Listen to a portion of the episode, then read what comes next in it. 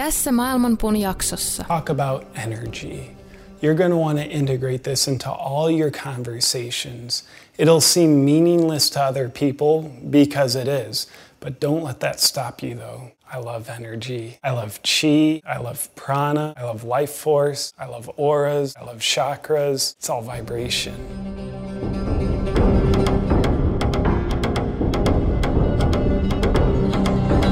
Maailmanpuun juuret ovat ylhäällä ja lehvästö alhaalla. Sen oksat levittäytyvät kaikkialle luonnonvoimien ravitessa niitä. Aistikohteet ovat sen versoja ja sen juuret levittäytyvät sitoen sielut niiden tekojen mukaisesti. Sen todellinen muoto ei ole näkyvissä tässä maailmassa, ei sen loppupää eikä alkupääkään.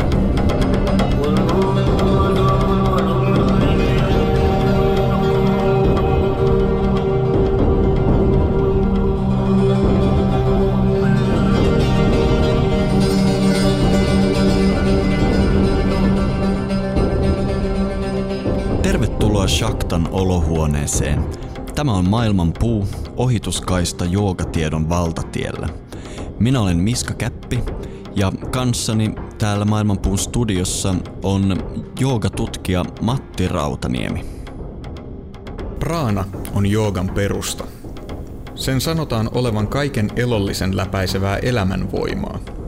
Joskus taas ilmassa olevaa hienojakoista energiaa. Joogit kaikkialla maailmassa pyrkivät keräämään praanaa itseensä ja ohjailemaan sitä erilaisin harjoituksin. Kuten melkein kaikki muutkin joogaan liittyvät asiat, myös nykyiset praanaa koskevat käsitykset ovat itse asiassa sekoitus muinaisia joogisia oppeja ja länsimaista aatehistoriaa materialistisen linssin läpi tarkasteltuna. Tervetuloa mukaan selvittelemään, mitä praana oikeastaan on ja miten sitä koskevat käsitykset ovat syntyneet. Eikö se ole mukava juttu, Matti, että meidän studio vihdoin näyttää kutakuinkin studiolta. Täällä on oikein viihtyisää ja avaraa. Ei ole kirjoista kasattuja mikkitelineitä tai muutakaan. Tämä alkaa vaikuttaa ihan kuin me oltaisiin tekemässä podcastia. Näin on. Tämä on huomattava tällainen upgradeaus tähän meidän entiseen keittiöympäristöön, jossa näitä podcasteja on tähän asti tehty. Eli me ollaan nyt Shakta joogakoulun olohuoneessa. Joo, tästä varmaan tulee meidän vakkaristudio. Ja, ja se on tietysti meidän tuleville vieraillekin miellyttävä kokemus. He, jotka ovat meillä jo vieraille, tietävät, että puitteet eivät aina ole olleet niin viihtyiset, mutta onneksi näin äänimuodossa se ei aina kantaudu sinne koteihin.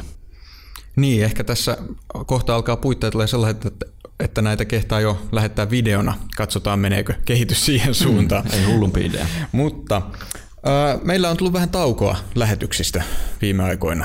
Kyllä, jooga podcastkin ansaitsee kesälomansa. Tässä on menty sinne sun tänne.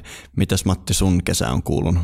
Öö, kesään on kuulunut aika paljon kirjoittamista, aika paljon lukemista, eli hyvin pitkälti työn merkeissä, ja sitten välillä on tullut vähän lomailtua ja käyty koluamassa noita Kaakkois-Suomen metsiä ja rantoja. Kuulostaa hyvältä. Onko mikään, mua aina kiinnostaa metsät ja rannat, onko jotain, mikä paikka niin kuin erityisesti nousee esille, mitä, missä olet vieraillut tänä kesänä? No, nämä nyt ei ole sinänsä mitään kulttuurihistoriallisesti merkittäviä paikkoja muuten kuin oman lapsuuden maisemia, joista toki sieltäkin löytyy tällaisia paikkoja, joiden arvoa ei ehkä aiemmin ole osannut ymmärtää, niin kuin pronssikautisia muinaishautoja ja niiden lähistöllä olevia mielenkiintoisia valtavia kivimuodostelmia. Joista Mistä seudusta nyt puhutaan? Nyt puhutaan siis Kotkan Höyterin alueesta, joka on hyvin vanha asutusalue meren rannalla. Ja tota, ehkä tarkkaavaisimmat maailmankuun, maailmanpuun ö, Facebookin seuraajat onkin huomannut kuvan tästä meditaatioluolasta, jonka sieltä löysin, josta, tota, joka oli mielenkiintoinen paikka. Siis en yhtään yllätyisi, vaikka se olisi ollut ö, alueen muinaisten asukkaiden jonkunlaisessa käytössä, koska se oli erittäin tällainen mielenkiintoinen pikkuluolasto. Kuulostaa hyvältä. Mitäs, mitenkäs sun kesä on sujunut? No jotakuinkin paljon samaa. Työn, työtä on tehty, mutta kesällä joogaopettajan työt on oikein mukavia. Meillä oli perinteinen Shakta joogakoulun Latvian joogaleiri. Me ollaan nyt useampana kesänä karattu sinne Latviaan ja se, täytyy sanoa, että vaikka kaikki kerrat on ollut upeita, niin tämä, tämä, tämä oli jotenkin erityishieno kesä ja siellä, siellä käytiin taas syvää metafysiikkaa ja tervehdittiin aurinkoa monella mielenkiintoisella tavalla ja, ja siinä sivussa uitiin Rianlahden tänä vuonna yllättävän lämpimässä vedessä. Eli siellä on kuljettu, me lähdettiin sitten kumppanini kanssa siitä vielä etelään ja vähän tutkittiin noita Latvian rantoja ja Liettuan puolta ja Baltia, se on vaan mulle yksi niitä maailman hienoja paikkoja ja etenkin se heidän oma kulttuurinsa siellä, se on ihmeellistä, miten ne latvialaiset ja liettualaiset on saanut pidettyä niin paljon jotain autenttista, joka on hyvin läheistä myös meille suomalaisille, meidän esivanhempien toimille. Siellä jotain pystyy haistamaan, mikä meiltä Suomesta on hiukan enemmän kadoksissa. Joo, mä oon täysin samaa mieltä sen vähäisen kokemuksen perusteella, mitä mulla siitä alueesta on. Silloin kun noin vuosi sitten sieltä kovalla vauhdilla Liettuan ja Latvian ja Viron läpi ajettiin, niin tota, huomasin kyllä, että että se on mielenkiintoinen alue ja onneksi on sinne itsekin kuukauden sisällä palaamassa tässä. Niin tota, lomailun merkeissä vielä kaiken lisäksi, mikä tekee asiasta entistä mukavamman. Niin tota, se on, ja toi, että siellä on säilynyt nämä kaikki tällaiset perinteet, on tosi erikoista, kun ottaa huomioon, millainen historia Itä-Euroopalla on ollut. Kyllä.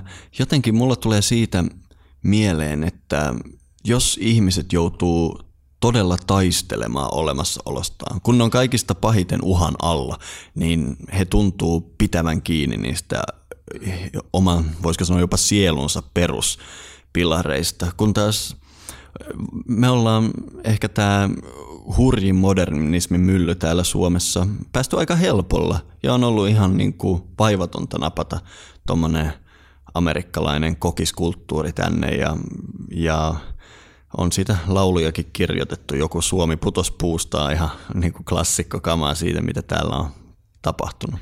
Näin se taitaa olla. Näin se taitaa olla. Saa nähdä, mikä on lähitulevaisuuden suunta. Öö, tässähän on syksy lähestymässä ja kaikenlaisia mielenkiintoisia tapahtumia.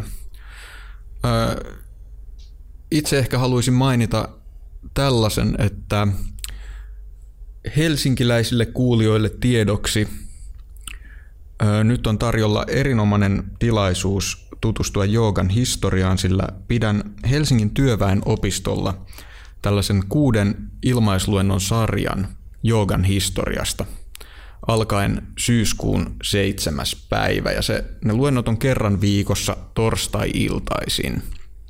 Ja näillä luennoilla käydään läpi joogan historian tärkeimmät käännekohdat aika lailla siinä järjestyksessä, kun ne tässä mun Erakkomäystä kuntosaleille kirjassa esitellään. Mutta vaikka kirja olisi luettu, kannattaa silti tulla paikalle, sillä niin sanotusti tilanne on elänyt ja monestakin asiasta tietämys on syventynyt, joten tarjolla on varmasti mielenkiintoista kuultavaa niillekin, jotka on asiaan jonkun verran paneutuneet ja ehkä juuri heille. Onko meillä jotain muita tiedotusasioita? Niin, syksyllä ainakin on tämä tosi mielenkiintoinen tapahtuma Karma Killer, jossa mä tiedän, sä oot ainakin puhumassa siitä, mitä on aito ja alkuperäinen jooga. Mä itse aion puhua siellä aiheesta, kuinka karma tapetaan. Toi karman käsite on vielä tässäkin podcastissa aika lailla käsittelemättä ja, ja se on tosi mielenkiintoista ja karma todella voidaan tappaa, mutta siitä enemmän siellä Karma Killerissä. Mutta palaten tohon, mitä puhuit tuosta sun luentosarjasta, sehän vaikuttaa tosi huikealta. Siis se on kuusi viikkoa putkeen, sä pidät luennon joogahistoriasta. Kuusi viikkoa putkeen ja öö, sinne ei vaadita ennakkoilmoittautumista, eli kunhan vaan paikalle saapuu oikeaan aikaan, niin voi päästä sitten keskustelemaan ja ihmettelemään joogan historiaa. Tarkemmat tiedot laitetaan tänne tota, jakson linkkeihin. Joo, laitetaan, mutta aika harvoin tulee tämmöisiä tilaisuuksia vastaan, että voi maksutta mennä kuuntelemaan kuusi viikkoa joogahistoriasta. Tiedätte, mitä tehdään, rakkaat kuulijat. Kyllä, ja tästä on nyt jo vähän tiedusteltu, että voisiko näitä saada näitä luentoja jonnekin nettiin, koska kaikki eivät ymmärrettävästikään asu Helsingissä tai lähialueella eikä pääse paikalle, niin öö, lyhyesti sanottuna selvitän asiaa. Mut, ja parhaani mukaan pyrin, pyrin tota, saattamaan jonkunlaisen nettiversion tai jonkunlaisen version myös isommalle yleisölle. Mutta joka tapauksessa tulkaa Helsingin työväenopistolle seitsemäs yhdeksättä eteenpäin. Joo, ja tästä tulikin mieleen, niin me aloitetaan myös täällä Shakta Yoga-koulussa tämmöinen kuukausittainen tapa pitää kaikille avoin, maksuton satsang, jossa me valitaan aina joku mielenkiintoinen jooga-aihe ja siitä keskustellaan. Podcast on tietysti hieno media, mutta siinä kun kaikki on samassa huoneessa, niin saadaan aikaa yleensä vielä ihan toisenlaista keskustelua. Eli ootte kaikki lämpimästi tervetulleita. Katsokaa Shaktan sivulta päivämäärät ja kelloajat. Ja täytyy vielä mainita, että tietysti meidän opekoulutus nyt myös lähtee käyntiin. Haluan mainita sen sen takia, että maailmanpuun kuulijoista on tullut yhdet parhaista meidän joogaopettajakoulutuksen opiskelijoista, eli siitäkin löytyy internetistä ihan riittävästi tietoa. Mutta, mutta, praana, se on meidän tämän päivän aihe. Mä oon aina ollut sitä mieltä, että jooga ei voi ymmärtää, ellei ymmärrä praanaa. Ja praanaa onkin tosi vaikea ymmärtää. Minkälaisia ajatuksia praana tuo sulle mieleen, Matti? Praana on varmastikin joogan tärkein ulottuvuus. Mutta se, mitä praana tarkoittaa, voi olla, että siitä ei vallitsekaan ihan niin suurta yhteisymmärrystä joogien kesken kuin äkkiseltään luulisi. Ainakin voin itse sanoa, että mun praanaa koskevat käsitykset on muuttuneet hyvinkin radikaalisti sinä aikana, kun on joogaan paneutunut.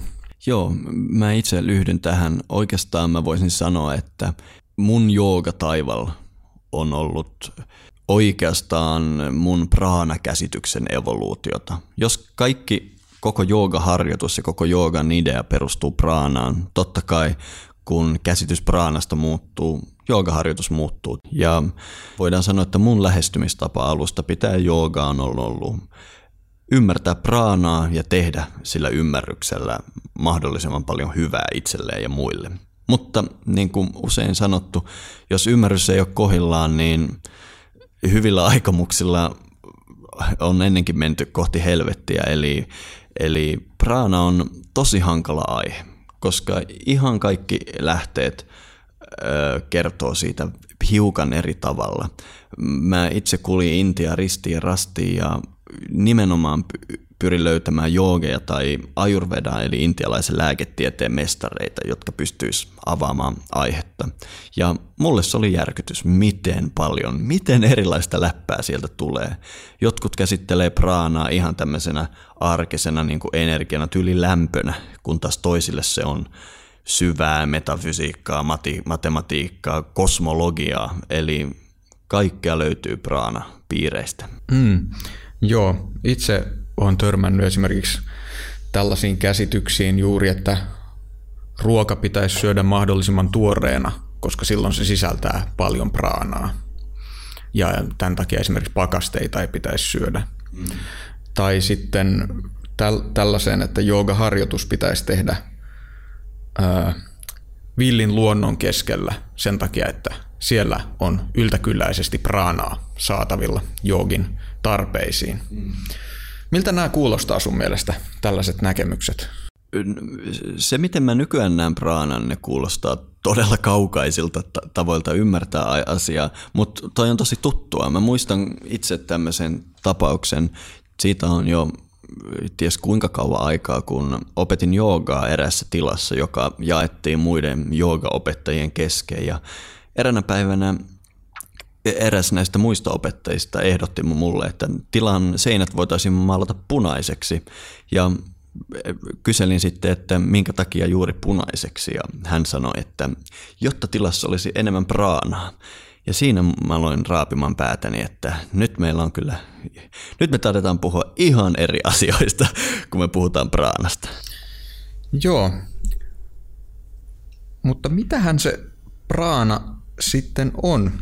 Ehkä me voitaisiin katsoa, mitä lähihistorian suuret joogagurut ja muut joogasta paljon tietävät on asiasta kirjoittanut. Mä voisin lukea muutaman ö, tällaisen sitaatin, joita otin talteen tästä. Anna palaa.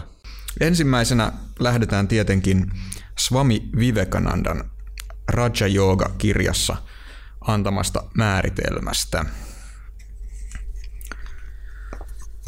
Praana on maailmankaikkeuden rajaton, kaikkialla läsnä oleva ilmentymisen voima. Praanasta on lähtöisin kaikki se, mitä kutsumme energiaksi, kaikki mitä kutsumme voimaksi. Juuri praana ilmenee liikkeenä. Juuri praana ilmenee painovoimana ja magnetismina. Juuri praana ilmenee kaikkina kehon toimintoina, niin hermoimpulseina kuin ajatuksinakin. Ajatuksista aina alkukantaisimpaan voimaan kaikki on pelkkää praanan ilmentymää. Kaikkien maailmankaikkeuden voimien, niin mentaalisten kuin fyysistenkin, kokonaisuutta, silloin kun se palautuu alkutilaansa, kutsutaan praanaksi.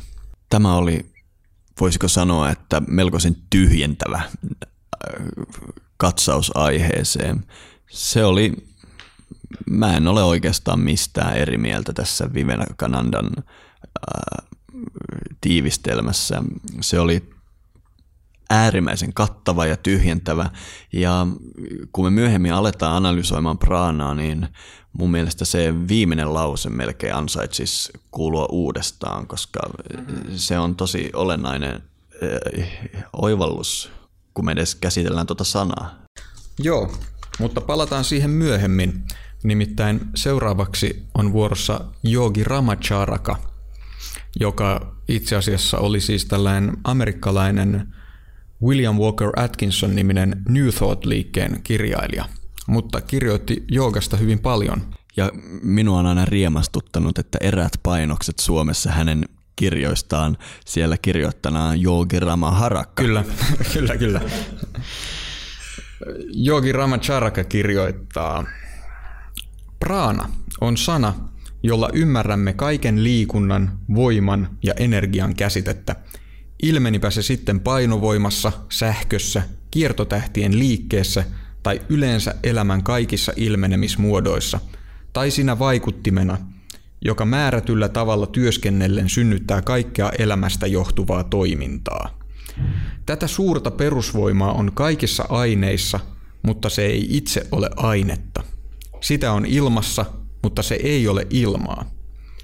Eläin- ja kasviselämä kehittää sitä hengittäessään, ja ellei sitä olisi ilmassa, kuolisivat ne hengittämisestään huolimatta.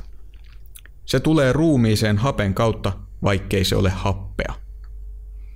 Tämä oli hyvin samankaltainen kuin tämä Vivekananda. Mun mielestä tämä oli perustavasti erilainen. Mun mielestä se oli paljon samaa, mutta tässä tapahtuu jotain. Noin puolivälissä huomasitko? Joo, kyllä. Ja tuossa niin kuin, jos kirjan lukemista jatkaa, niin onko tyylin seuraavalla sivulla lukee jo, että praana on ikään kuin jotain pikkupartikkeleita ilmassa. Tämmöinen ajatus tulee, että jossain praanaa on vähän, vähemmän ilmassa, jossain enemmän ja niin edelleen. Eli mun mielestä Vivekananda tuossa niinku, se oli melkein niinku suoraan vedoista, mitä hän puhuu. Tässä tavallaan käytettiin ihan samanlaista ajatusta. Sanottiin melkein samat jutut, se ilmenee näin ja näin ja näin, mutta tämä Ramacharakan näkemys oli mun mielestä äärimmäisen tieteellisen materialismin värittämä, ja siinä praanasta on tullut jo jonkinlaista vähän niin kuin ainetta tai jotain, mitä on ilmassa ja muualla. Mm-hmm. Eli hyvin erilainen, mutta paljon samanlaista kieltä. Tärkeitä havaintoja. Otetaan seuraavaksi B K S Iyengar tunnetusta kirjastaan Light on Pranayama. Prana on energiaa, joka läpäisee maailmankaikkeuden sen kaikilla tasoilla. Se on fyysistä, mentaalista, älyllistä, seksuaalista, hengellistä ja kosmista energiaa. Kaikki värähtelevät energiat ovat praanaa. Kaikki fyysiset energiat, kuten kuumuus, valo, painovoima, magnetismi ja sähkö, ovat myös praanaa. Se on energia, joka luo, ylläpitää ja tuhoaa. Praana on elämän pyörän keskusakseli. Kaikki lepää sen varassa. Se läpäisee elämän antavan auringon, pilvet, tuulet, maan ja kaikki aineen muodot. Se on oleminen ja ei-oleminen. Se on kaiken tiedon perusta. Se on Samkhian kosminen persoona.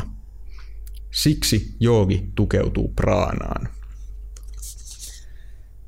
Tämä on mun mielestä sen takia mielenkiintoinen sitaatti, että tässä toistuu sana energia, joka on ehkä nykyjoogan ja laajemminkin tämän tällaisen henkisyyden kentän, johon jooga lukeutuu nykyisin, niin ehkä eniten käytetty sana. Kyllä.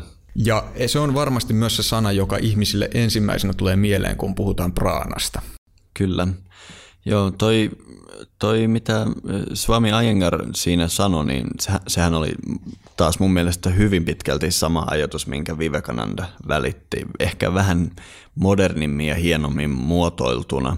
Ja tosi tyhjentävä analyysi mun mielestä. Se, se vaan, koska olen tämänkin kirjan kokonaan lukenut, niin se tuo semmoisia ajatuksia kuitenkin mulle, että on yksi asia sanoa ne hienot asiat.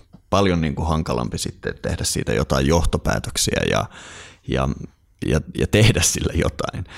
Mutta se oli kyllä hienosti sanottu, sana hallussa. Kyllä, siis tämä praana elämän pyörän keskusakselinahan on erittäin niin kuin kaunis kielikuva. Kyllä. Mutta juuri, juuri tässä tärkeää oli tämä sanan energia tuominen. Kyllä, tämä sana energia on, on hankala, koska aleppa puhumaan fyysikon kanssa asiasta, niin me päädytään, että tuo energia on hirvittävän hankala määritellä, että mitä energia se on. Mutta yleensä kun joogapiireissä puhutaan energiasta, niin sillä viitataan nimenomaan tähän praanaan. Miten se sitten määritelläänkään? Kyllä, palataan myöhemmin tähän ö, fysiikan energian ja joogan energian suhteeseen vähän tarkemmin. Mutta lisää sitaatteja. Georg Feuerstein, edesmennyt joogatutkija, yllätyksekseni kirjoitti ainakin Yoga Tradition-kirjassaan praanasta aika vähän. Mm. Muun muassa näin. Praana, kuten on usein huomautettu, ei tarkoita pelkkää hengitystä. Pikemminkin hengitys on vain praanan ulkoinen aspekti, yksi kaiken elollisen läpäisevän ja sitä ylläpitävän elämänvoiman ilmenemismuodoista. Aika suoraviivainen, yksinkertainen toteamus. Kyllä, kyllä. Siinä oli oikein, minua miellytti se, koska tuhatyhdeksänsataaluvun kirjallisuutta on värittänyt semmoinen juttu praanasta puhuttaessa, että monet, varsinkin tuhatyhdeksänsataaluvun alkupuolen kirjat, ihan suoraan vaan käänsi praanan breath mm. tai hengitys. Mm. Ja tässähän hyvin laajensi sitä, että kyse, vaikka hengitys liittyy praanaan, se, on, se ei ole missään nimessä tyhjentävä käännös sanalle. Sanskritissa on myös sana, joka tarkoittaa tätä karkeaa hengitystä, eli svasa, ja praana viittaa siis johonkin paljon laajempaan. Kyllä, mutta tässä taas oli juuri tärkeää se, että tähän asti nämä sitaatit tai näkemykset praanasta, mitä on käsitelty, on painottanut sitä, että praana on joku tällainen kosminen, kaiken läpäisevä energia, mutta tässä sitten tulee tämä hengitysaspekti mukaan. Kyllä. Eli nyt ollaan jo edetty sieltä ihan maailmankaikkeuden perusteista ihan yksilön, ihmisyksilön systeemin toiminnan tasolle. Kyllä. Eli miten nämä sitten on liitetty toisiinsa? Miten hengitys ja maailmankaikkeuden perustava energia liittyy toisiinsa. Petri Raisanen kirjassaan Astanga ehdottaa tällaista näkemystä. Hmm. Praana tarkoittaa erityisesti ilmassa olevaa hienojakoista energiaa, mutta se on myös osa kaikkialla maailmankaikkeudessa läsnä olevaa viittä elementtiä, jotka ovat maa, vesi, tuli, ilma ja eetteri. Nyt ollaan tultu jo aika kauas siitä, mitä Vivekananda vaikka aiheesta kirjoitti. Joo, tämä hienojakoinen juttu ilmassa. Mä sanoisin, että nyt ollaan niin kuin hypätty ihan suoraan tästä muinaisen joogisen ajatteluun piiristää tämmöiseen, voisiko sitä kutsua taas tieteelliseksi materialismiksi. Periaatteessa tämä meidän nykyinen tieteellinen näkökulma, joka keskittyy aineen ensisijaisuuteen, ja praanankin täytyy olla silloin jotain hienojakoista ainetta, jota on ilmassa ja muualla. Ehkä tuossa mun mielestä muus meni vähän niin kuin puurot ja vellit niin kuin samalle lautaselle, että se miten se liitetään näihin viiteen elementtiin. Miksipä ei, mutta siinä on jo aikamoinen hyppäys. Niin, ehkä jos muistelen, mitkä oli ensimmäiset asiat, mitä itse luki tai kuuli praanasta, ne liittyi juuri tällaiseen, että hengittämällä oikealla tavalla voi tavallaan kerätä itseensä tällaista juuri hienojakoista energiaa, joka sitten, sitten kulkeutuu tähän niin sanottuun hienojakoiseen energiasysteemiin, missä on kaikenlaisia kanavia, eli naadeja, joissa se sitten kulkee. Mm. Ja näinhän tämä yleensä nähdään. Joo, tästä mun joogaura myös lähti liikkeelle, että hengityksellä yritettäisiin tavallaan ikään kuin praanaa leijailisi tuolla ja täällä ja siellä täällä, ja hyvällä hengityksellä mä yritän saada sitä praanaa itseeni mahdollisimman paljon ja sitä kautta saavuttaa hyvää oloa ja energiaa ja kenties jotain jopa yliluonnollisia voimia. Näistä käsityksistä myös minä lähdin liikkeelle ja näihin oli, oli helpointa tutustua. Ja just näin kirjoittaa muun muassa Gregor Mele kirjassaan Astanga Yoga. Praana on koko joogaharjoituksen ydin. Se on ruumiin ja mielen henkistä polttoainetta. Harjoituksen tuloksena kehon energiavirtaukset vahvistuvat ja tasapainottuvat ja praana saadaan kulkeutumaan mahdollisimman puhtaana energiakanaviin ja keskuksiin. Puhtaan hengen kulkeutuminen nadeihin mahdollistaa kahdeksannen haaran eli samadhin avautumisen ja oivaltamisen eli henkisen valaistumisen. Mm-hmm. Ja tämä oli niin, sano vaan. Niin, kun kerran näitä lainauksia on kommentoitu, niin jatketaan sillä linjalla. Tämä oli tämmöinen, just niin kuin äsken puhuttiin, tätä, tätä vitaalisen kehon polttoainetta ja niin edelleen. Ja tässä tämä ajatus oli mielenkiintoisesti tavallaan laitettu Patanjali myllyn läpi, ja siitä tuli tämmöinen moderni näkemys praanasta ja joogasta. Joo, ja tässä tavallaan korostuu se, että tämä praana ää, samastetaan siihen tavallaan ihmisen kokemukseen omasta energisyydestään tai omasta mm. hyvinvoinnistaan. Ja tätä näkemystä tuo esiin myös Christopher Wallis ää, kirjassaan Tantra Illuminated, jossa hän kirjoittaa, että samastumisemme praanaan ilmenee sellaisissa lauseissa kuin tunnen itseni energiseksi, tunnen itseni vetämättömäksi, tunnen olevani elossa tai mikään ei nappaa. Eli nyt on tultu ihan täysin tällaiselle sieltä kosmisista ö, alkuvärähtelyistä tähän, että miltä praana voisi ehkä tuntua. Hmm, kyllä. Tämä usein liittyy sellaisiin harjoituksiin, jossa praanaa kerätään vaikkapa tiettyyn kehon alueeseen ja se alkaa tuntua tietynlaiselta ja niin edelleen. Mm. Mun voin taas ehkä itse kommentoida oma, omista praanaa koskevista käsityksistä, että mulla joskus, tai semmoinen, niin kuin mikä, kun oli jonkun aikaa joogaa harjoittanut ja huomasi, että se harjoitus tuottaa aika erilaisen olon kuin vaikka joku liikunta.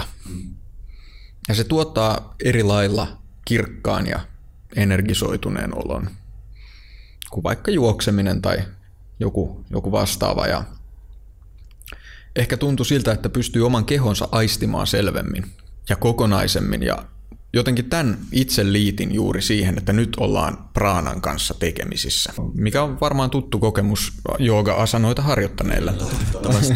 Toivottavasti muuten se asanojen harjoittaminen ei ehkä olisi edes mielekästä, mutta joo, y- yleensähän Öö, praanaa käytetään myös nykykielessä sanan elinvoima vastineena.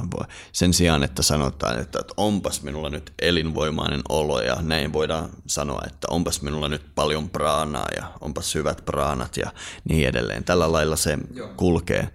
Ja kieltämättä praana myös traditionaalisesta perspektiivistä liittyy elinvoimaan, mutta kyse on kuitenkin jostain paljon paljon perustavammasta asiasta kuin tämmöiset tuntemukset ja muut, mutta sinne me varmaan menee. Onko sulla vielä siellä lainauksia? No mulla on täällä vielä yksi lainaus ja mietin just, että pitäisikö sitä lukea, koska nyt me on kuljettu tavallaan tällainen hyvin mun mielestä havainnollinen matka, mm, miten praanaa koskevat käsitykset on öö, vähitellen kehkeytyneet tietynlaisiksi niin kuin modernin joogan kirjoissa. Tämä oli sellainen pieni läpileikkaus siihen, mitä praanasta on kirjoitettu. Sitä on tietysti kirjoitettu valtavasti enemmän myös moderneissa joogakirjoissa, mutta tämä havainnollistaa, miten tietynlaiset ajatukset ja käsitteet tulee vähitellen mukaan siihen praanaa koskevaan keskusteluun ja käsityksiin. Ennen kaikkea just tämä ö, energia ja elinvoimaisuus ja niin edelleen. Ja se, mikä on praanan ja hengityksen suhde, joka tietysti on tärkeä, tärkeä ulottuvuus, mutta se, siinäkin on omat niksinsä. Mutta mulla on täällä vielä yksi tällainen, ö, joka ei luullakseni edusta oikein valtavirtaa mistään nykyisistä praana-käsityksistä, ö, mutta ehkä havainnollistaa sitä, miten praanasta on tullut osa tällaista laajaa nykyhenkisyyden kenttää. Tämä on siis Ö, Tämän lainauksen takana on mestari Kirael, joka on ilmeisesti jonkunlainen tällainen henkiolento, jota on kanavoinut kahu Fred Sterling. Ja tämä on siis mukana, jotta havainnollistetaan, että praanasta puhutaan monenlaisissa yhteyksissä. Fotonienergia tai rakkaus on ajankohtaisen tietoisuusmuutoksen ydin. Kehonne tuottaa oman fotonienergiansa, mutta voitte tuoda lisää tätä kultaenergiaa kehoonne praana hengittämällä sitä kruunun kautta käpylisäkkeeseen. Tämä yksinkertainen toiminta herättää jumalasolunne, joka tunnetaan myös puumerkkisolunanne, mikä on käpylisäkkeessä. Praanahengitys virrattaa kultahiukkasia käpylisäkkeen kautta koko fyysiseen kehoon, mikä vaikuttaa prosessin aikana tunne-, mentaali- ja henkikehoon. No niin. Jätetään tämä kuulijoiden arvioitavaksi ja lähdetään pohtimaan vähän tarkemmin sitä, että... No, kyllä mä kuitenkin jotain haluaisin tuohon sanoa, no, koska, siitä vaan. koska toihan nyt on ääriesimerkki ja se, se ampuu yli niin kuin joka suunnasta ali mennessäänkin. Ja, ja, mutta tämä on siitä hyvä esimerkki, että kaikki joogagurut ja, ja joogaopet ja muut on ollut siinä mielessä aika hyvässä, helpossa asemassa viimeiset sata, parisataa vuotta, että koska se ei ole juuri kenellekään selvää, mistä praanan aiheessa oikein on kyse, niin periaatteessa stage on ollut vapaa. Siitä voi sanoa ihan mitä tahansa. Siitä voi keksiä ihan millaiset jutut vaan, vaikka puhua fotonienergioista ja kruunuista ja käpylisäkkeistä. Kukaan ei oikeastaan voi alkaa siinä vääntämään vastaankaan, koska tämä praanan ymmärrys on niin epäselvä. Ja no, toivottavasti me saadaan tänään siihen jotain selkeyttä. Mutta mistä me lähdetään tätä selkeyttä hakemaan? Jaa, voitaisiin kuitenkin katsoa tätä maailmankarttaa niin kuin laajemmin, eikä ainoastaan katsoa Intiaa. Nimittäin Intialaiset puhuu praanasta, mutta tämmöinen perustava käsite kuin praana ei ole vieras oikeastaan millekään kulttuurille.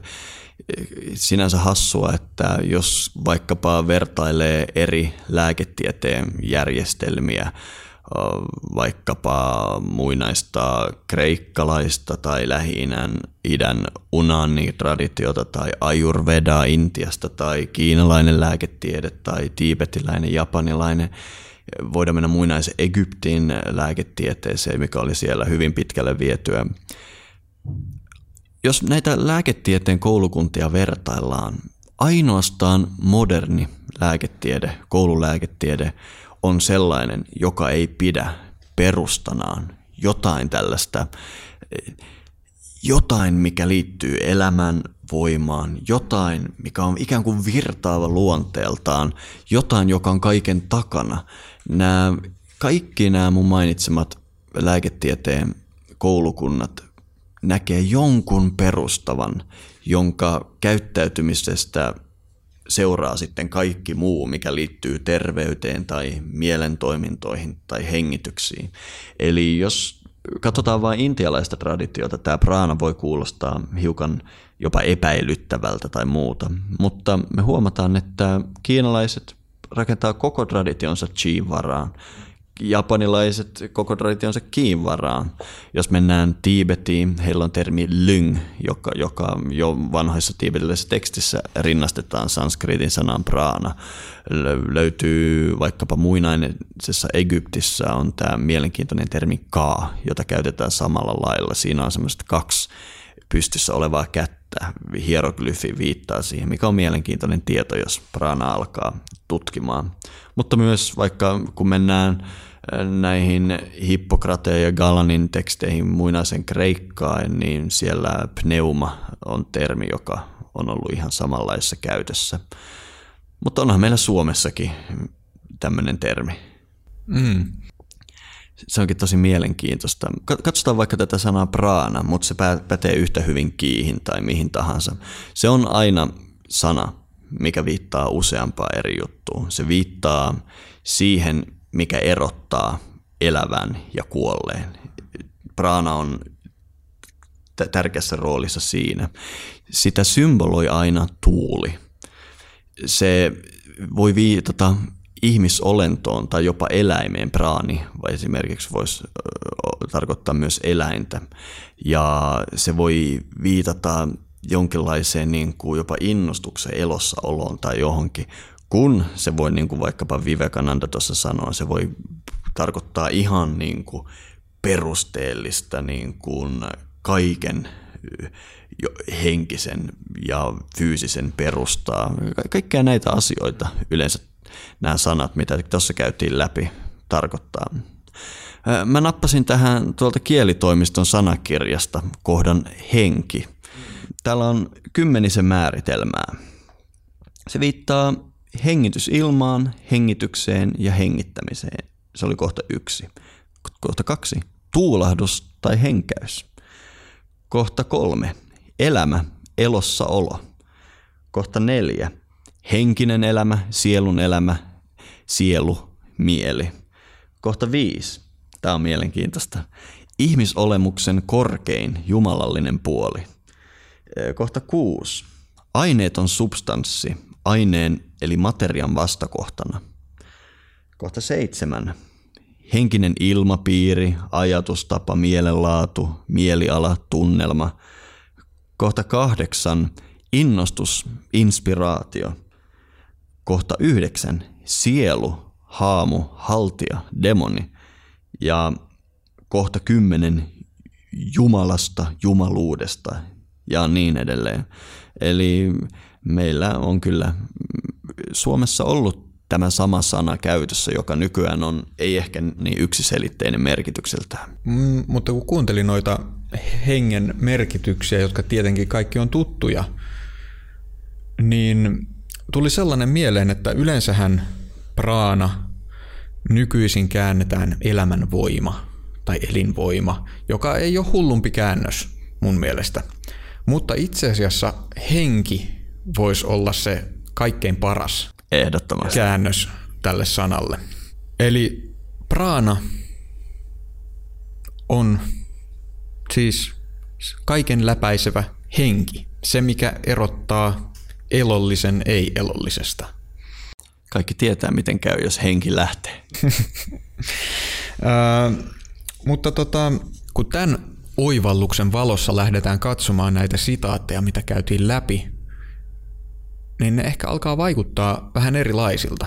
Hmm, missä mielessä sun mielestä? Mietipä, jos otetaan vaikka tämä Iyengarin sitaatti, jossa sanotaan, että praana on elämänpyörän keskusakseli, kaikki lepää sen varalla. Luepa se niin, että korvaat sana he, praana henki. Niin, eli henki on elämänpyörän keskusakseli, kaikki lepää sen varassa. Se läpäisee elämän antavan auringon, pilvet, tuulet, maan ja kaikki aineen muodot. Se on oleminen ja ei-oleminen. Se on kaiken tiedon perusta. Se on Samkhian kosminen persoona. Siksi joogi tukeutuu henkeen. Hmm. Yllättäen käy niin, että tämähän alkaa kuulostaa jotenkin järkevämmältä. Koska kun meillä on tekninen termi praana, joka me ehkä joko tiedostaen tai tiedostamatta käännetään elämän voimaksi, joka tuntuu, että se on jotain tällaista ö, energiaa, jota on jossain meidän ulkopuolella. Niin se tuntuu jotenkin vähän tällaiselta tekniseltä ja yeah. filosofiselta, joka pitää jotenkin ajatella. Mutta henki, kaikki tietää intuitiivisesti, mitä henki on. Vaikka käsitykset voi varmasti olla monenlaisia. Heti kun me aletaan rationalisoimaan sitä, niin me varmaan niin kuin mennään sivuraiteille, mutta intuitiivisesti se kyllä avautuu. Ja mun mielestä tämä ehkä havainnollistaa sitä, että kun mikä näissä erilaisissa praanaa koskevissa määritelmissä, mitä me on käyty läpi, niin alkaa mennä jollain tavalla vinoon. En sano, että se menee vikaan varsinaisesti, mutta se mun mielestä vähän lähtee sivuraiteelle niin sanotusti silloin, kun aletaan puhua jostain energiasta tai varsinkin puhutaan jostain hiukkasista. Mm. Eli silloin aletaan lähestymään tällaista öö, luonnontieteellistä kieltä, jolla voi olla hyvin vaikea puhua semmoisista asioista, minkä kanssa ollaan tekemisissä, kun ollaan tekemisissä praanan kanssa. Osut naulan kantaan. Niin kuin mä jo vähän kerroin, mulla oli kova työ tentata näitä intialaisia guruja aiheesta. Ja mä sain hirveästi näitä hiukkasenergiajuttuja siellä, mutta lopulta mä löysin opettajan, jonka kanssa aloin opiskelemaan ja kävi selväksi, että hänen tämä praana tietämys oli vertaansa vailla ja jopa sellaista, joka oli ymmärrettävää. Se opiskelu oli kuitenkin hirvittävän hankalaa, koska mä nimenomaan halusin, että hän jakaisi mulle ymmärryksensä praanasta. Mutta se oli todella hankalaa. Hän ei pitänyt minua edes kykenevänä niin kuin vastaanottamaan vastausta.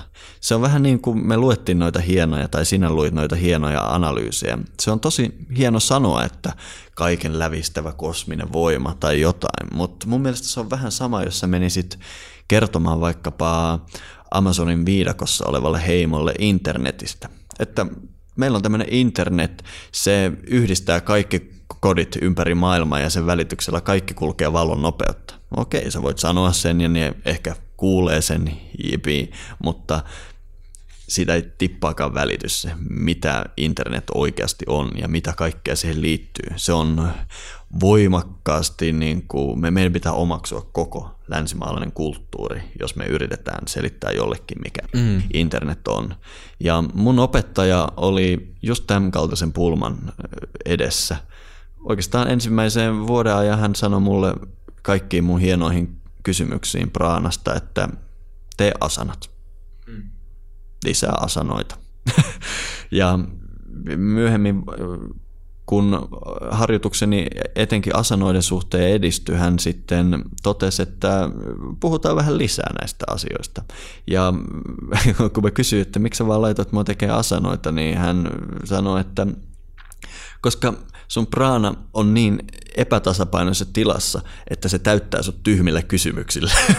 Että hän halusi niinku välttää ne ekat tuhat tyhmää kysymystä, vaan sillä, että mä tekisin asanaharjoitusta ja pistäisin itseäni kuosiin ja tasapainoisempaan tilaan. Ja kieltämättä hän oli oikeassa. Hirveästi oli kysymyksiä, jotka vaan menetti merkityksensä siinä alun kanssa, kun vaan pidin itselläni tämmöisen käytännön joogaharjoituksen pinnalla. Mutta siitä eteenpäin tämä ei yhtään helpottunut tämä asia. Nimittäin mä niin toivoin, että me voitaisiin puhua praanasta. Mitä on praanat? Kaikki viisi vaajua ja nadit ja tämmöiset. Ja hän sanoi, että se on ihan turhaa. Että nyt me, meidän on käsiteltävä sitä, miten sä näet maailman. Ja se oikeastaan oli vaan keskustelua maailmankuvasta. Miten ymmärtää todellisuuden, mikä on todellisuuden perimmäinen olemus. Se oli se praanakoulutuksen tukipilari ja, ja, ja se, se oli mulle äärimmäisen epämielenkiintoista, koska mä nimenomaan halusin oppia chakrat ja nadit ja praanat ja niin edelleen. Mutta jälkikäteen sen myllyn läpikulkeneena mä oon niin kiitollinen siitä, koska totta kai mä ymmärrän, että mulla ei ollut mitään toivoa lähestyä tätä aihetta mun öö, länsimaalaisen kulttuuriohjelmoimalla mielellä, koska ajatellaan edes meidän isovanhempia, miten erilainen tapa öö, heillä oli nähdä maailma verrattuna meihin. Prana on termi, joka löytyy jo Rigvedasta, joka nyt on, sanotaan nyt karkeasti, virallinen määritelmä, tuommoista viitisen tuhatta vuotta vanha. Jos meillä on vaikeuksia tajuta sata vuotta sitten eläneitä iso-iso vanhempiamme ja heidän kulttuuria, voidaan miettiä, kuinka iso kuilu meillä on sinne vaikkapa Rigvedaan viidentuhannen vuoden taakse, missä praana-terminä terminä on esitelty ja koko tähän joogan ideaan. Niin kuin noista lainauksista sun muistaa hyvin käy ilmi, niin nykyään praana on nähty, sovitettu tämmöiseen länsimaalaisen materialistiseen luonnontieteelliseen tapaan tarkastella maailmaa. Mutta silloin praanasta tulee jotain vähän ihmeellistä, jotain mikä on, mitä on ilmassa, mitä on jossain. Siitä tulee ikään kuin ainetta.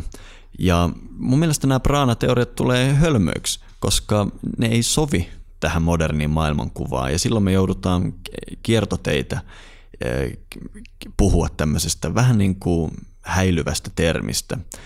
Mutta mielenkiintoista, että jos me vaihdetaan meidän linssejä, niin yhtäkkiä pra- meidän maailmankuva ei toimi ilman praanan kaltaista termiä. Eli tämä on tosi olennainen juttu. Tämä koskettaa todella tärkeää teemaa mun mielestä joogan kannalta ja ehkä sellaista, mikä on ollut mulle tärkeä ulottuvuus mun omassa lähestymistavassa joogaan, koska tavallaan niin kauan kuin olen siihen joogan käytäntöön ja teoriaan paneutunut, niin koko ajan enemmän ja enemmän on huomannut sen, että ne harjoitukset ja opit istuu aika huonosti meidän länsimaiseen maailmankuvaan, joka kuitenkin pohjimmiltaan lepää sillä materialistisella perustalla, vaikka sitten sattuisi uskomaan, että on myös henkinen ulottuvuus tai mitä ikinä. Öö, koska, koska siis... Niin silloin se henkinen ulottuvuus on myös rakennettu siihen materialismiin. Niin se, se, on, se on tavallaan, t- tavallaan tämä iän ikuinen dualismi hengen ja aineen välillä ja mun mielestä aina just ajatus vaikka jostain hienojakoisesta kehosta, chakroista. Chakroistahan me puhuttiin vähän aikaa sitten. Ja tällaisista niin on ollut vähän niin kuin vaikea kuitenkin sovittaa, että no miten se nyt niin kuin oikeastaan menee. Ja tavallaan se, mihin se vähintään johtaa, on se, että ymmärtää näiden maailmankuvien eron. Ja tämähän on asia, mitä ihmiset harvoin pysähtyy miettimään. Mikä on mun maailmankuva? Mitä asioita itse pidän totena ja epätotena? Ja se, tai ehkä tämän voi vielä havaita. Mutta sitten, että ymmärtää sen, että joku asia, kuten vaikka jooga, tulee sellaisesta maailmasta, jossa asiat on täysin toisin. Täysin toiset asiat öö, määrittää sitä, mikä, mi, niin kuin, miten se koko maailma rakentuu. Tavallaan kaikki säännöt on erilaiset. Joo, ja se on hauskaa, että jos mulla on tämmöinen, kutsutaan sitä nyt materialistiseksi maailmankuvaksi, jos mulla on tämmöinen maailmankuva ja joku kertoo mulle joogisesta maailmankuvasta, niin silti mä vastaanotan sen suodattamalla sen mun materialistisen maailmankuvan läpi. Eli meillä on täysi sokeus ihan kaikilla ihmisillä oman maailmankuvamme ulkopuolisiin asioihin. Ja tämä on mun mielestä ihan joogan ydin, koska jooga pyrkii lukemattomilla eri menetelmillä ikään kuin huijata mielen näkemään kaiken toisin.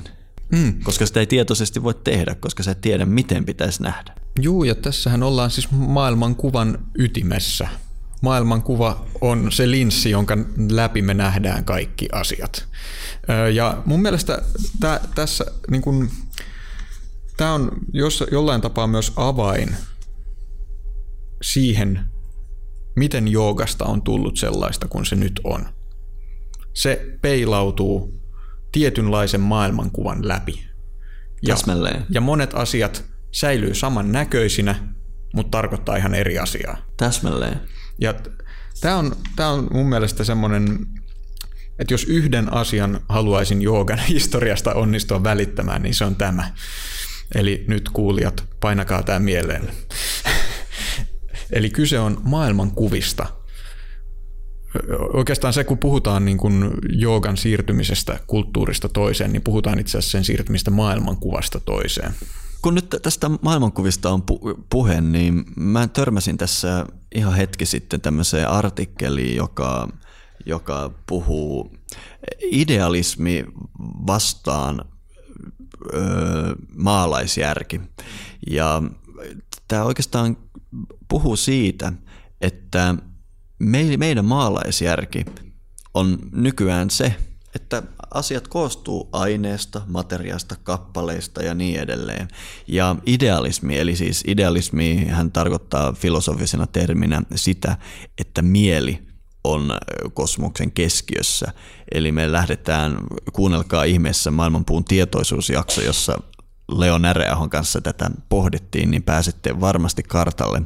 Mutta idealismissa mieli on keskeinen ja jopa aine on ikään kuin mielessä.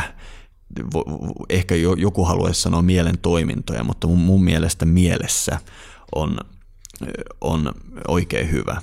Ikään kuin samaan tapaan kuin yöllä nähdessäsi unta. Edessäsi on materiaa ja kaikkea, kenties ihmisiä, mutta silloin joka ikinen on sitä mieltä, että ne ovat itse asiassa unta näkevän mielessä. Ja, ja jooga-perinteen ymmärtääkseen kannattaa huomata, että aikoinaan ihmiset aisti jopa maalaisjärjellään maailman eri tavalla.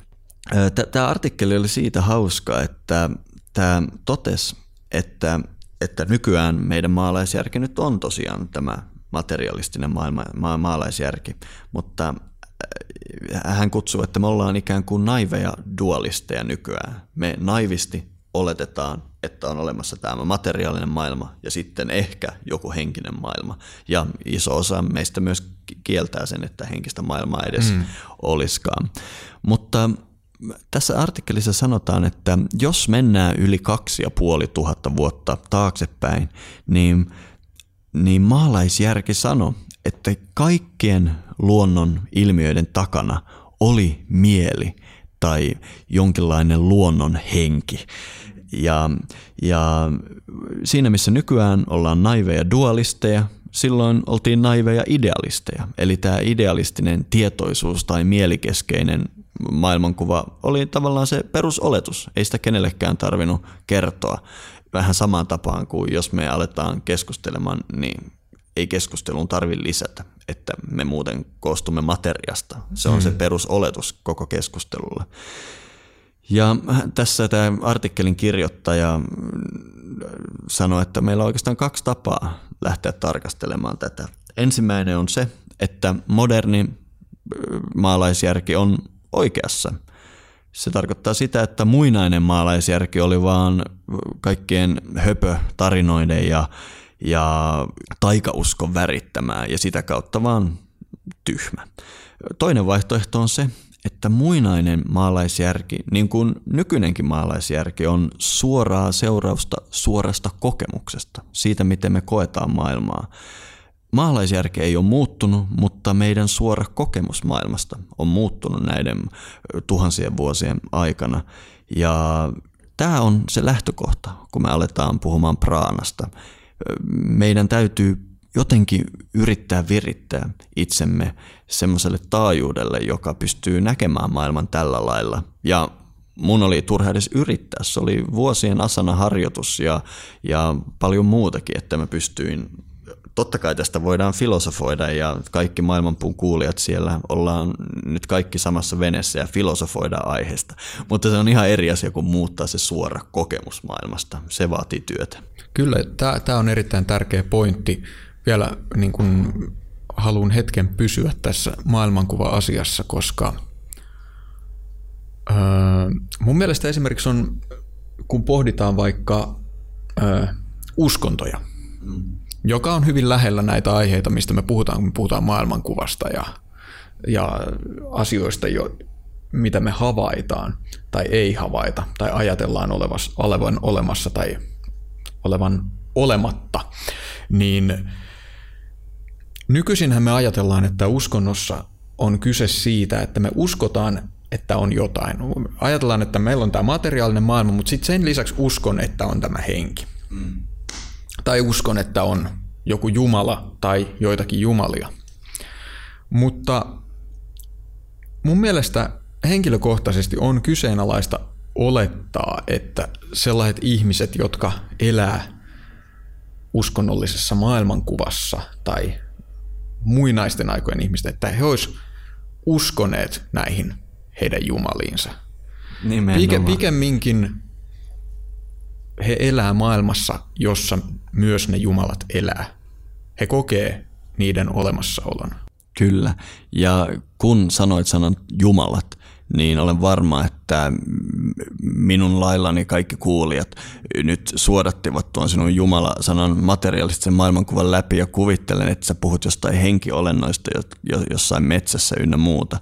Mutta tietysti sä et puhu niistä, mutta se mistä sä puhut on hyvin hankalaa edes käsittää, jos ei ole sitä suoraa kokemusta siitä, että kyse on jostain kokonaisesta eikä irrallisten asioiden maailmasta. Ja silloin nämä jumalat yhtäkkiä eivät ehkä olekaan mitään hassuja henkiolentoja, vaan se on, ne on niitä asioita, mitä me ehkä nykyään kutsutaan luonnonlaiksi, mutta silloin ne ei olekaan mitään pysyvästi kierrätettyjä maailmankaikkeuden lakeja, vaan se on se suuri mieli toiminnassaan. Nämä on monimutkaisia juttuja, koska heti, kun me lähdetään jotenkin järkeistämään tätä meidän oman maailmankuvan kautta, se menee siihen, että eli luonnonvoimille annettiin tällaisia nimiä ja mytologisia selityksiä. Mutta itse asiassa siitäkään ei ole kyse. Kyse on siitä, miten me koetaan koko maailma ja ollaan vuorovaikutuksessa sen kanssa. Nimenomaan. Nämä on suuria, suuria ö, teemoja, joita on puitu paljon, mutta mun mielestä on tärkeää ymmärtää tämä Joo. erilaisten maailmankuvien merkitys. Mutta jotta me pystyisimme jatkamaan tätä podcastia eteenpäin, tätä on pakko yrittää hiukan niin kuin järkeistää meidän toisenlaisen maailmankuvan värittämällä kielellä. Tietysti me tarvittaisiin ihan toinen kieli, jos me haluttaisiin puhua tästä. Mutta jos me ollaan niitä naiveja idealisteja, me pidetään tietoisuutta maailman keskiössä ja me nähdään maailma ikään kuin kosmisena mielenä, ikävä sana, jota nyt kuitenkin pakosta käytän, niin me varmaan aletaan selittämään maailman toimintoja. Ja, ja tämmöinen maailmankuva edellyttää sen, että mieli liikkuu, että meillä on tietoisuus, joka saa aikaan asioita. Ja mä itse en pysty parempaan kuin siihen, että tietoisuus on se, mikä liikkuu, mutta kun nämä kulttuurit puhuu praanasta tai chiistä, he puhuu siitä liikkeestä. Mm. Eli nyt me saadaan, nyt meillä on maailmankuva, joka ei toimi ilman praanan kaltaista käsitettä, kun taas meidän nykyinen maailmankuva toimii valla hyvin ilman praanan kaltaista käsitettä. Ei kukaan tiet, luonnontieteilijä ole halunnut, no itse asiassa nyt puhun potaskaa aika monikin, jos puhutaan näistä muista vitalisteista, mutta nykytieteen kuva, tieteen maailmankuva ei edellytä tämmöistä termiä, ja silloin kun me yritetään tuoda se, se kuulostaa vähän hassulta. Muinainen maailmankuva ei toimi ilman praanan tai hengen kaltaista termiä. Niin, tai ainakin se vaikuttaa, kuten just tuossa sanoit, taikauskoiselta ja jotenkin kehittymättömältä. Kyllä. Mutta tämäkin on mun mielestä tärkeä pointti, että mitä syytä meillä on olettaa, että se olisi ollut jollain tavalla kehittymätön, joku muinaisten intialaisten maailmankuva. Ei juuri mitään. Niin, se mitä me pidetään kehittyneenä nykyään on peili meidän omasta maailmankuvasta. Se on mun mielestä huvittavaa, että me voidaan katsoa vaikka viidentuhannen vuoden päähän Indus Sarasvati-kulttuuria ja pitää niitä ihmisiä kehittymättömänä. Siellä oli oikeaa kaupunkisuunnittelua. Tavallisella ihmisellä oli kotonaan vesivessa ja juokseva vesi. Oikeastaan koko kaupunkisuunnittelu nojasi siihen, että joki ikään kuin virtaa kaupungin ja sen asuntojen läpi luonnollisesti vaivatta. Puhumattakaan tietysti heidän arkkitehtuurista, taiteesta ja kulttuurin syvyydestä. Heidän tarinat ja kulttuuri on relevantteja sillä alueella vielä viisituhatta vuotta myöhemmin. Ja sitten me tullaan ja sanotaan, että te olette kehittymättömiä. Me, jotka myrkytetään ilmaa, jota hengitetään, vettä, jota juodaan. Tyynellä valtamerellä on joku kymmenen Suomen kokoinen muovijätelautta. Mä en ole ihan varma, että millä kriteereillä me punnitaan näitä asioita. Mm-hmm, mm-hmm. Niin sanoit, että moderni materialistinen luonnontiede ei edellytä mitään praanan kaltaista periaatetta. Öö, mutta itse asiassa ajatus, että sellaista ei tarvita, on aika tuore. Öö, tuhatseitsemänsataa- ja tuhatkahdeksansataaluvuilla oli ihan ajankohtaisen tieteellisen keskustelun kohteena tämä öö, keskustelu vitalismista. Vitalismin taisit myös mainita tuossa. Eli vitalismi tarkoittaa käsitystä, jonka mukaan elolliset olennot eroaa elottomista esineistä sen takia, että niissä on jonkinlaista elämänvoimaa. Ja monet tiedemiehet aikojen kuluessa on itse asiassa yrittänyt päästä selville, että mikä on se periaate, mikä erottaa elollisen ja elottoman. Itse asiassa juuri tämä tieteellinen pyrkimys löytää tämä tällainen elämänvoima on johtanut aika pitkälti siihen, että miten praana käsitetään nykyisessä niin kuin joogaa koskevassa keskustelussa esimerkiksi. Kieltämättä. Hyvä pointti.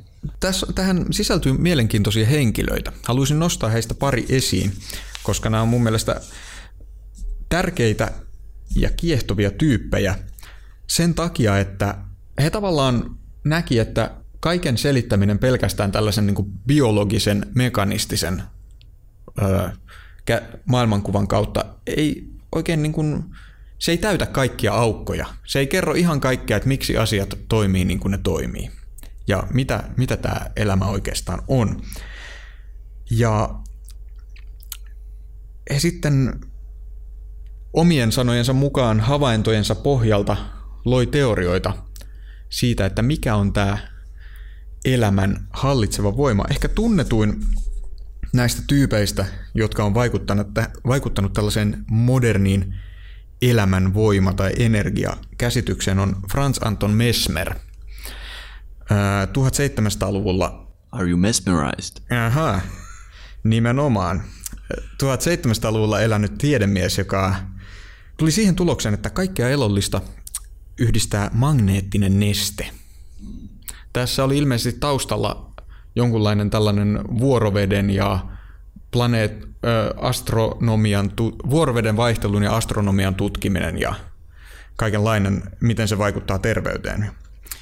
Mesmer ajatteli, että kaikkea elollista yhdistää tällainen näkymätön neste, johon on mahdollista vaikuttaa ajatuksen ja magneettien avulla.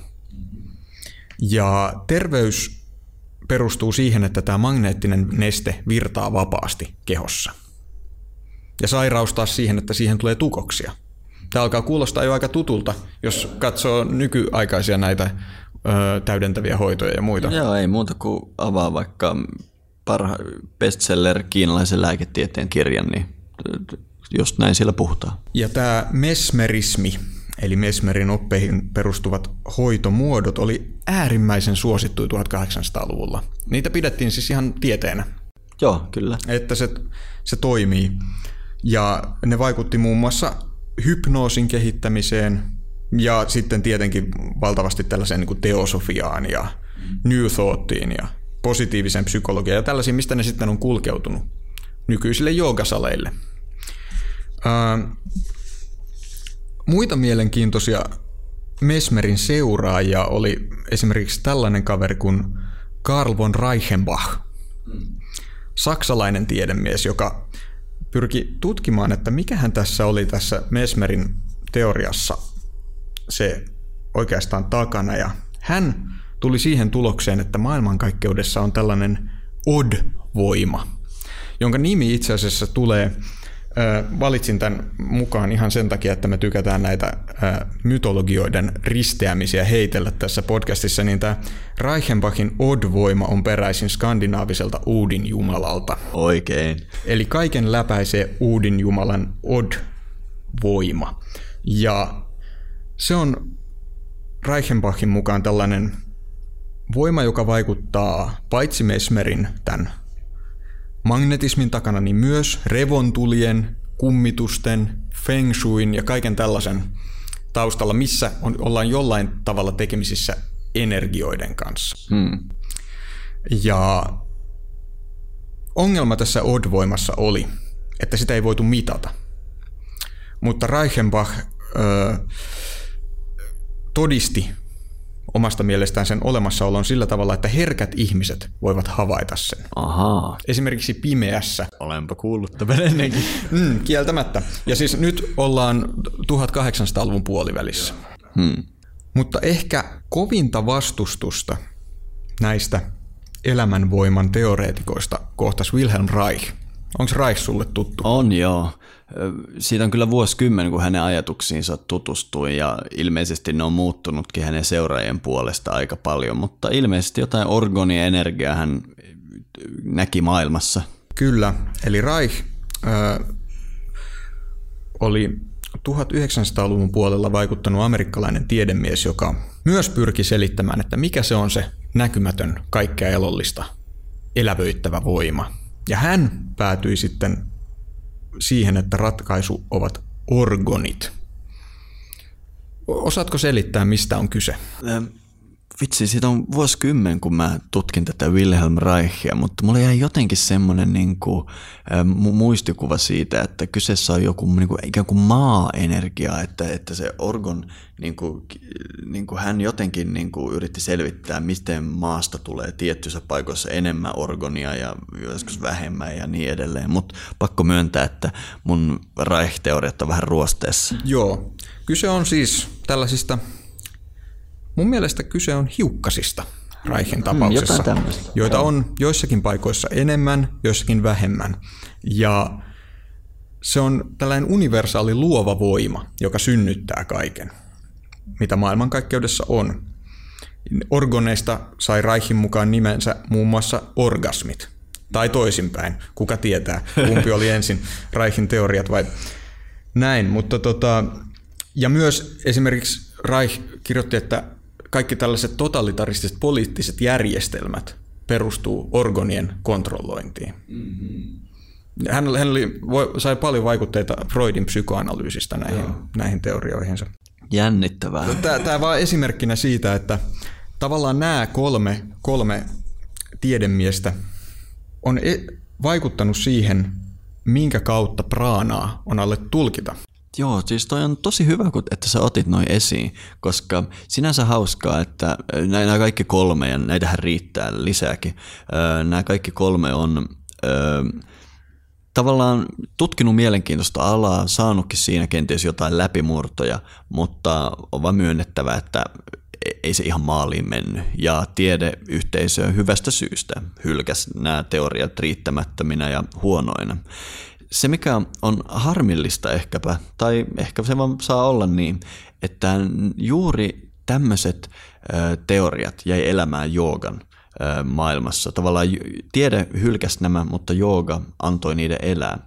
Ongelma näissä kaikissa teorioissa on se, että meillä on materiaa. Meillä on tässä sun solut, Matin kaikki solut ja kaikki alkuaineet, mitkä sen muodostaa. Ja meidän ongelma, että miten tämmöinen materia yhtäkkiä saa elinvoiman ja olemuksen ja kaikkia tommosia ajatuksia, mitä sulla on.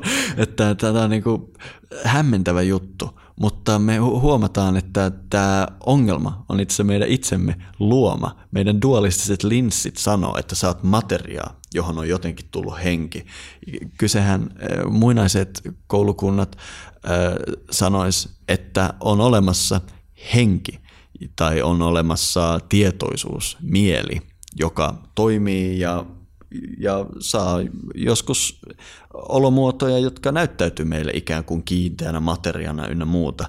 Eli yhtäkkiä tämä ongelma poistuu täysin, eli nämä orgonit ja Odinin voimat, Od-voima ja mitä näitä on, ne on kyllä nimenomaan tämmöisiä varhaisen materialismin yrityksiä lähestyä näitä praanan kaltaisia aiheita. Ja ne elää yhä joogamaailmassa. Kyllä, koska tavallaan kyse on just siitä, että varmasti kaikki, jotka joogankin kanssa on tekemisissä, huomaa sen, että joku tässä nyt ei tässä teoriassa ainakaan sovi ihan tähän materialistiseen maailmankuvaan.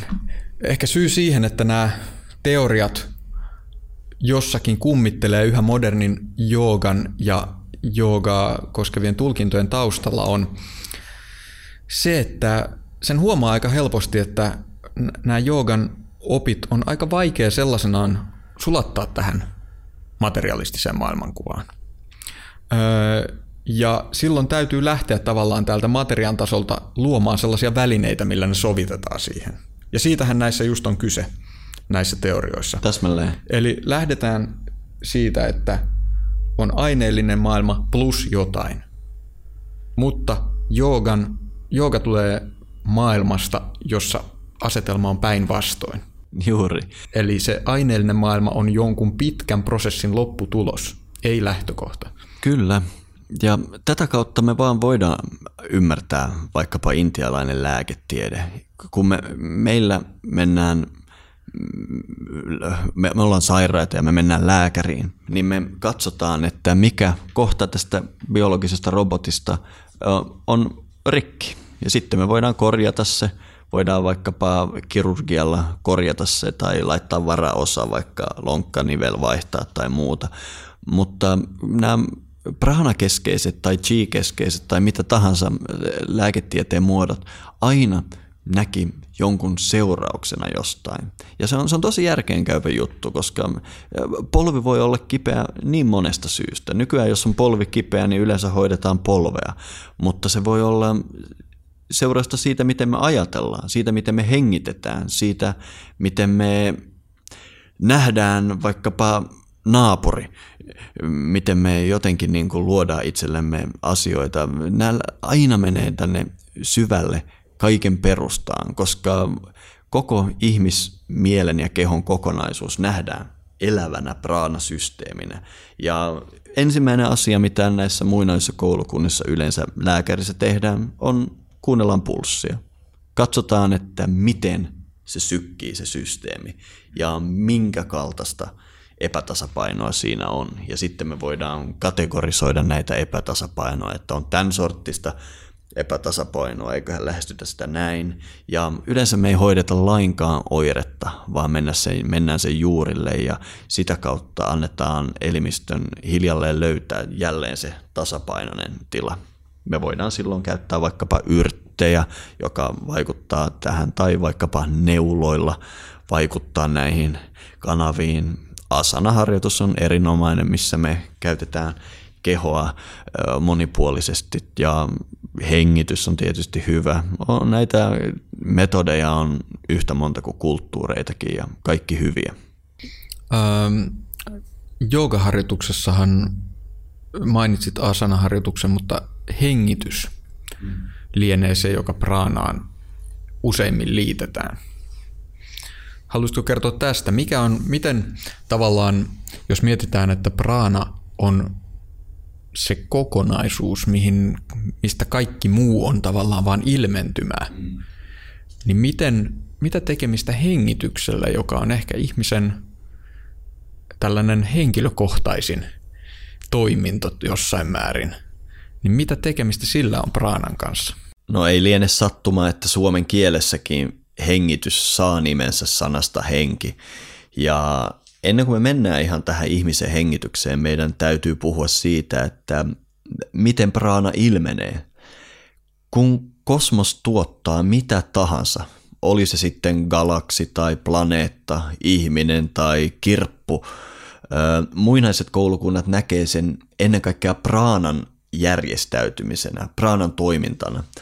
Ja kun luetaan vaikka intialaista kirjallisuutta, praanaa käsittelevää kirjallisuutta, praana esiintyy todella harvoin yksin. Melkein aina kun praanasta puhutaan, niin praanasta puhutaan suhteessa sen vastakohtaan apanaan. Ja joskus annetaan nämä kolme muutakin vaajua, eli yleensä viisi näitä on, mutta, mutta se vaihtelee tekstistä toiseen. Mutta kaikki puhuu praanasta ja apanasta. Mä oon huomannut, että sähköasioissa koulutetuille tämä asia on yllättävän helppo ymmärtää, koska usein se on tosi hankala ymmärtää ihmisille, joille mä oon opettanut joogaa. Mutta sähkömiehet ymmärtää sen, koska heille se on ihan tavallista, että kaikki sähkövirtaan liittyvä vaatii positiivisen navan ja negatiivisen navan, jotka on vastakkaisia, ja niiden välinen jännite on se, mikä synnyttää kaiken sähkölaitteissa, ja sähkövirta ja elektronivirta menee vastakkaisiin suuntaan. Tämä sähkön maailma on hyvä heijastus siitä, miten kosmos toimii ja miten praana toimii. Ja kun praana ja apana ovat töissään, kun kosmos ilmenee, se noudattaa tiettyjä, voisiko sanoa jopa matemaattisia lainalaisuuksia. Me voidaan nähdä se katsoessa puuta tai ihmistä tai galaksia, miten sieltä on helppo löytää kultainen leikkaus, Fibonacin spiraalit ja tämmöisiä matemaattisia toistuvia asioita. Se on semmoinen praanan kädenjälki. Ja kun tämmöinen kahdesta vastakkaista voimasta syntyvää ilmiö on syklinen luonteeltaan, niin kaikki ilmentää sitä. Tästä, maailman vanhin symboli tästä on omaa häntäänsä pureva käärme, ja se on kaikista vanhimpia lääketieteen symboleja. Se löytyy yhä joka apteekin logosta. Ja tämä syklinen liike, tämä praana ja apanan toiminta, ilmenee ihmisessä kaikista voimakkaimmin sisään- ja uloshengityksessä. Ja jos me vaikkapa mitataan hermoston toimintaa, niin me huomataan, että jokainen sisäänhengitys aktivoi sympaattista hermostoa. Se laittaa ikään kuin elimistöä kierroksille hermoston kautta. Ja taas jokainen uloshengitys aktivoi parasympaattista hermostoa, joka sitten rauhasten hormonien kautta ja monia reittejä rauhoittaa ja passivoi ihmiselimistöä. No jooga on mennyt tässä paljon pidemmälle. Se ymmärtää, että pelkästään sillä, kumman sieraimen kautta ilma kulkee, on merkitystä sille, millainen vaikutus hengityksellä on praanasysteemiin, ja tätä hyödynnetään monipuolisesti eri pranajama-harjoituksissa. Ja, ja pranajama ei tarkoita siis hengitysharjoituksia tai hengityksen kontrollia, vaan enemmänkin praanan optimoimista, praanan, praanaan vaikuttamista. Ja pranajama on tietysti joogan, joogin parhaita työkaluja.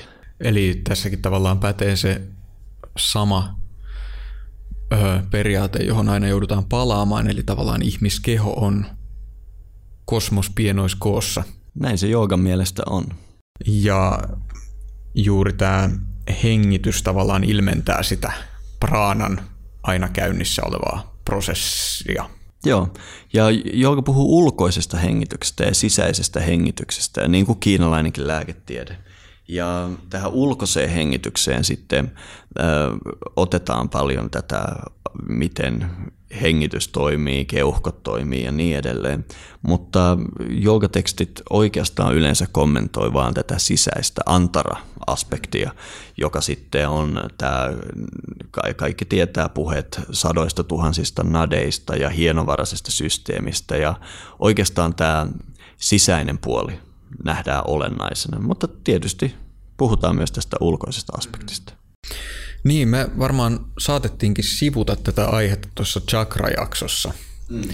mutta tämä liittyy erittäin läheisesti tähän praanaan, eli, eli tämä ihmisen hienojakoinen energiasysteemi. Tässä tota, onkin jo varmaan tullut esiin se, että nykyisin tämä esitetään hyvin tällä lailla fysikaalisin termein, eli että praana on jotain hiukkasia, jotka sitten tulevat ihmiskehossa oleviin kanaviin kulkemaan. Mutta tämä ei taida olla ihan se, miten se nähdään joogaperinteen sisällä. Joo, toi kanavajuttu on tosi hankala, koska silloin on pakko kysyä, että, että missä ne kanavat on ja niin edelleen. Ja se on tosi hankala homma. Tietysti me voidaan tehdä karkeita kartoituksia, mistä on hyvä esimerkki vaikkapa nämä kiinalaiset akupunktiokartat, jotka on, mutta nekin eroaa toisistaan, ja, ja se idea ei ole se, että meillä on tietty kartta jostain kanavista kehossa, vaan kyse on jostain ihan muusta. Kun me aletaan lähestyä tätä praana-aihetta, on ehkä helpompi ajatella se vaikkapa niin, että, että praana on se kaiken takana oleva juttu. Jos me katsotaan ihmistä, niin se on sama suhde, mikä on ihmisellä ja praanalla, on ikään kuin vaikkapa vesipyörteellä ja vedellä. Me voidaan sanoa, että se vesipyörre sisältää erilaisia niin kuin virtoja ja ynnä muuta, mutta kuitenkin kyse on vain vedestä liikkeessä. Jos me katsotaan ihmistä, niin me voidaan sanoa, että siinä on tiettyjä virtoja, mutta ihan sama, katsotaanko me ihmisen ihoa, sisäelintä vai hiusta, niin, niin kuitenkin kyse on vain praanasta liikkeessä. Eli sitä kautta praanan tunteminen ja havainnoiminen on vähän vaikeaa. Se on vähän sama, jos mä yrittäisin rakentaa vedestä mittauslaitteen, jolla mitataan vettä. Hmm. Se on, se on, se on tosi hankala juttu. Mutta mihin tavallaan sitten, Öö... kun ihmiset tekee vaikka pranayama-harjoituksia ja niillä on välittömästi havaittavia vaikutuksia, niin tavallaan ehkä nämä, nämä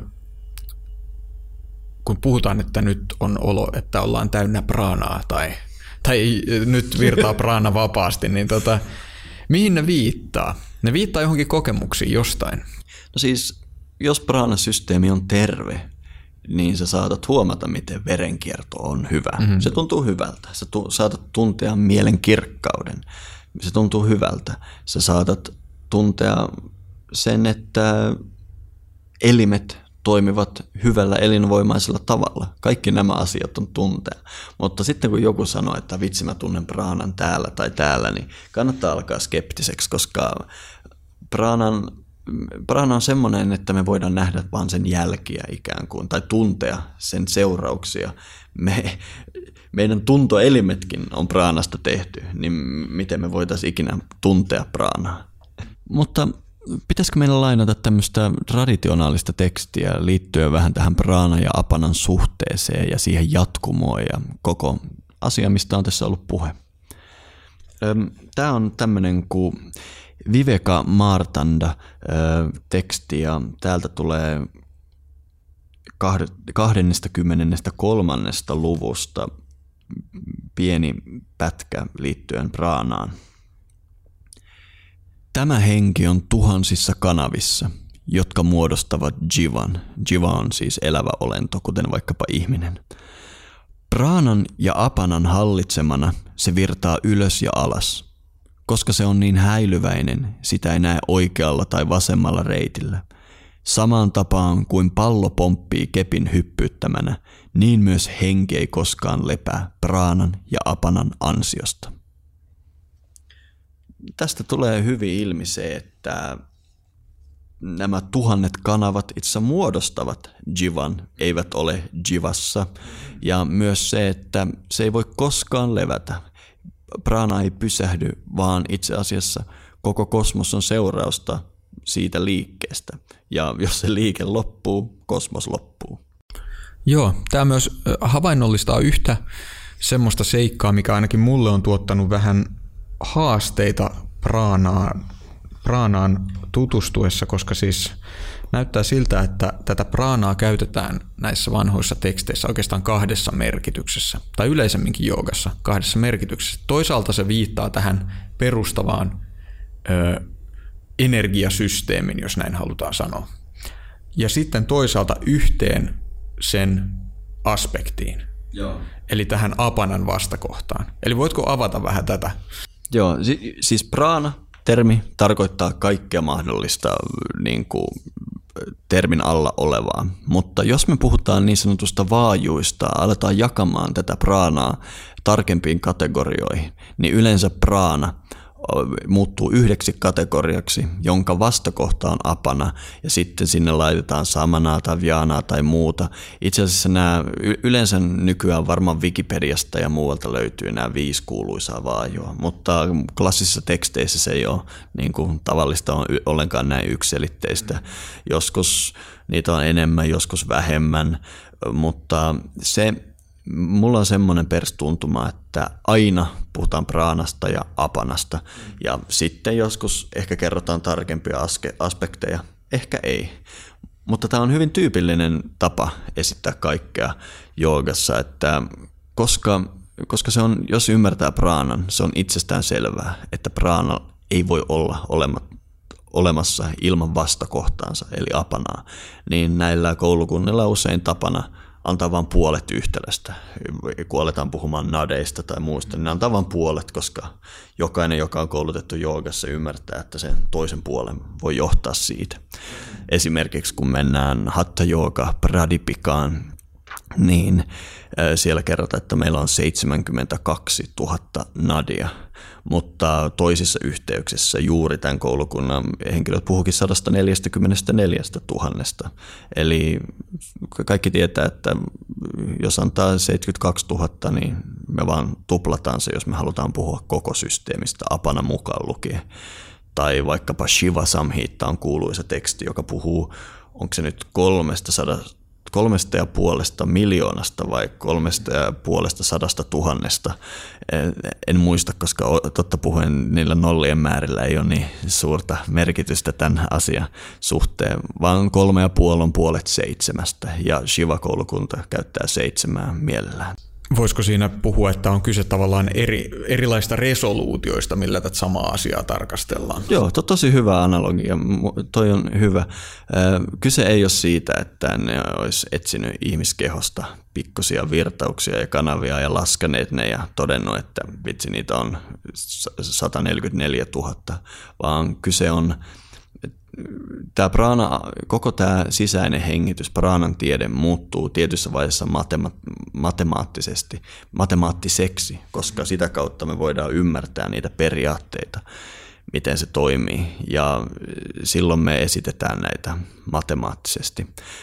Tähän hyvä heitto muuten tähän väliin, vaikka me käsiteltiinkin tätä meidän chakra-jaksossa, koska chakrat on mennyt ihan tämän saman luonnontieteiden värittämän jutun läpi, ja chakroja pidetään nykyään jonkinlaisena energiakeskuksina kehossa, ja ihmiset tunnustelevat, miltä tuntuu tässä chakrassa tai toisessa chakrassa, niin nämä chakrat on nimenomaan näitä matemaattisia esityksiä tästä, miten me voidaan johtaa ja työskennellä praanan kanssa. Ne ei siis löydy ollenkaan meidän kehoista, vaan ne on apudiagrammeja. No mitenkä sitten, kun jos luetaan hatha joogan klassisia tekstejä, niin niissähän on hirveän tärkeässä osassa tämä, että joogin pitää ohjata praana keskuskanavaan ja siitä sitten seuraa kaikenlaista. Mistä tässä on kyse?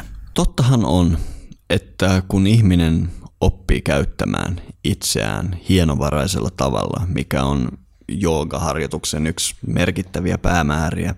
Ihminen pystyy ohjaamaan tätä sisäistä kompleksia, joka voi tarkoittaa monia asioita. Silloin puhutaan todella siitä, että me viedään tietynlaista voimaa tietyllä lailla ja niin edelleen.